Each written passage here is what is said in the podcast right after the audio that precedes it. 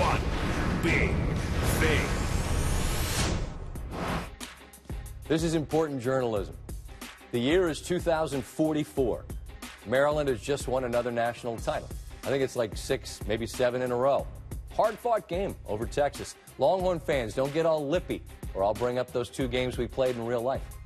Once again, Stanford Steve is the number one recruit in the nation, a five star, just like he was at Ansonia. Once again, we will put on the full court press to try to keep the big fella at home and be our tight end for about the 25th consecutive year. Now, if you have no idea what I'm talking about, I'm a full on middle aged man admitting on television that last night after doing the show, I went home and fired up EA Sports College Football 2014.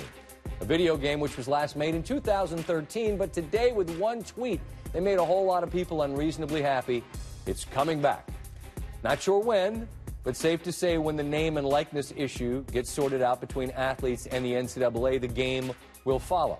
It was shut down, you might remember, over a lawsuit born out of that same issue years ago. And that's what's so wild about this game's shelf life. It has been years, and people still have a passionate, unreasonable loyalty to it.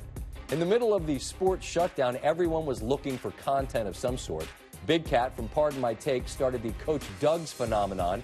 He had more than 160,000 people watching him play the game on Twitch. It led me to dust off my copy of the game, and I've been playing ever since. Again, in my Maryland Dynasty, it's 2044. I played it last night. Then I saw the tweet today and watched the internet rejoice. As EA Sports Vice President Daryl Holt told ESPN, quote, I don't think there's a day where I go outside wearing a piece of EA Sports branded apparel that someone doesn't go, hey, when's college football coming back? Even though we don't know when exactly, it's better than wondering if.